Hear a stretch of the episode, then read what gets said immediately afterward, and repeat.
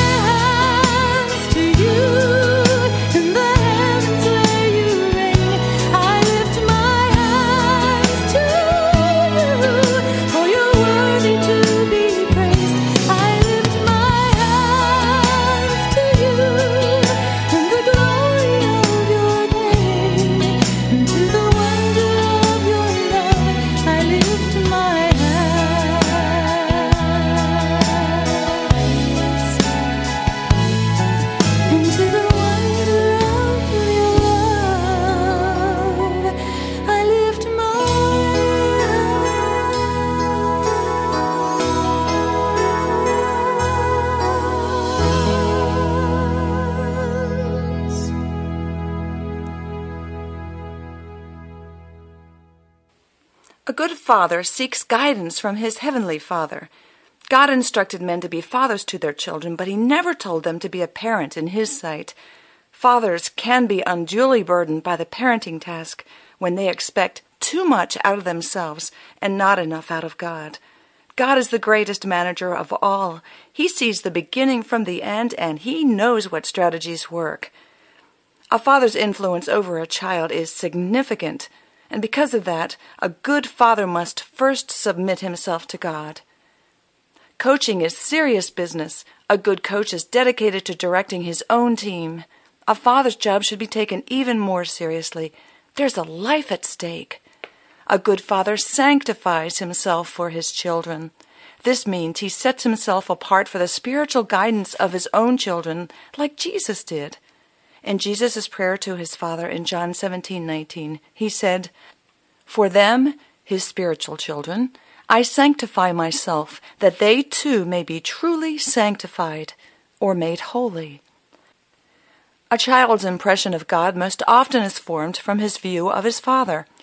It's true a dad can't save his child's soul, but he can live a life that points that child to Jesus Christ, who alone can save. A good coach diligently follows his handbook. A good father searches God's word, the Bible, for instructions for living. 2 Timothy 3:16 and 17 says, "All scripture is God-breathed and is useful for teaching, rebuking, correcting, and training in righteousness, so that the man of God may be thoroughly equipped for every good work." Scripture provides the equipment the father coach needs to ready his team and he must not only teach it, he must live it. The Lord instructed fathers in Deuteronomy 6 5 through 7, saying, Love the Lord with all your heart, and with all your soul, and with all your strength. These commandments that I give you today are to be upon your heart. Impress them on your children. Talk about them when you sit at home and when you walk along the road, and bind them on your foreheads. Write them on the door frames of your houses and on your gates. A good coach shows his team what to do and how to do it. So, too, a good father sets a good example. Oh, I had trouble finding examples of good fathers in the Bible. Eli the priest and even David neglected to discipline their children and suffered severe consequences. And Jacob, well, he played favorites. Hmm, the list goes on. I did find one, however Abraham. He wasn't perfect, but he taught his son Isaac how to have faith, which was played out with Isaac's unquestioning obedience to his father when asked to lay on the altar. Truly, though, there is only one perfect Father, our Father Jehovah God. He never makes mistakes, he never needs to say, I'm sorry, and he always disciplines correctly. Hebrews 12:11 through 12 says, Our fathers disciplined us for a little while as they thought best, but God disciplines us for our good, that we may share in his holiness. No discipline seems pleasant at the time, but painful. Later on, however, it produces a harvest of righteousness and peace. I like that. For those who have been trained by it. A father who loves the Lord and responds properly to his own discipline from God will learn to execute godly discipline in training his children. A good coach takes time to learn the strengths and weaknesses of his players so he can develop a customized plan for them. A good father seeks to know his child. Proverbs 22 6 says, Train up a child in the way he should go, and when he is old, he will not depart from it. And he starts early. The saying goes, the cure for crime is not in the electric chair, it's in the high chair. I like that one. Our heavenly Father knows us in detail. Matthew 10:30 says that even the hairs of your head are numbered. When's the last time you counted your child's hair strands? the real question is, how well do you know your child? A good coach cheers his team on. A good father supports his children through encouragement. Paul, in addressing the church in 1 Thessalonians 2 11 and 12, said, you know that we dealt with each of you as a father deals with his own children, encouraging, comforting, and urging you to live lives worthy of God. Our Father God is spirit, but represents himself to us in ways we can understand. The Bible says he has a heart that loves, eyes that watch over us, hands that guide, and ears that listen. The more a father learns about the Lord, the more he becomes like him. A good father symbolizes God to his children through the use of the faculties God gave him. Listen now to this song of dedication, a father's prayer.